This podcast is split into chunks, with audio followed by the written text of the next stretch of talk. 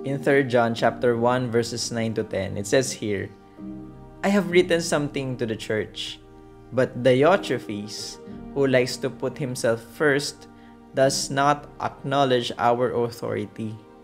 So if I come, I will bring up what he is doing, talking wicked nonsense against us. And not content with that, he refuses to welcome the brothers and also stops those who want to and puts them out of the church. John lists the things that a person who follows God should not do. Number one, he likes to put himself first.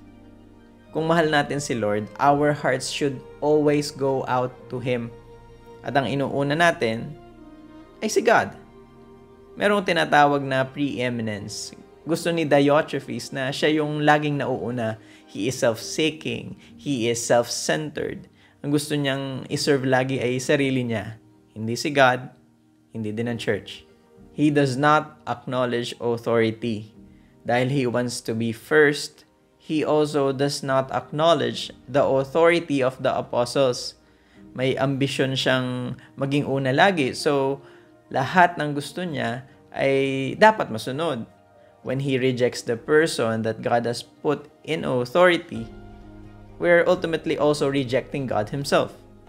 May authority si John over the local congregation because Jesus has entrusted the apostles to go and make disciples and care for the church.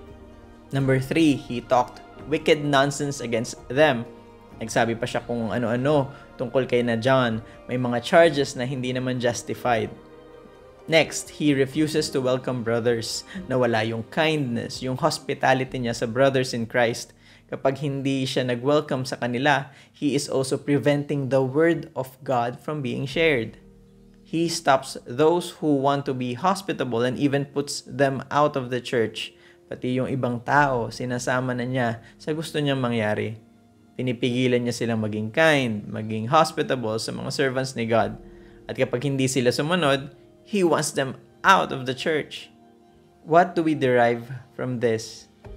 We are to do good, the same good deeds that our brothers are doing. We are also to take caution Tandaan natin ang mga sinabi dito and take them as a warning.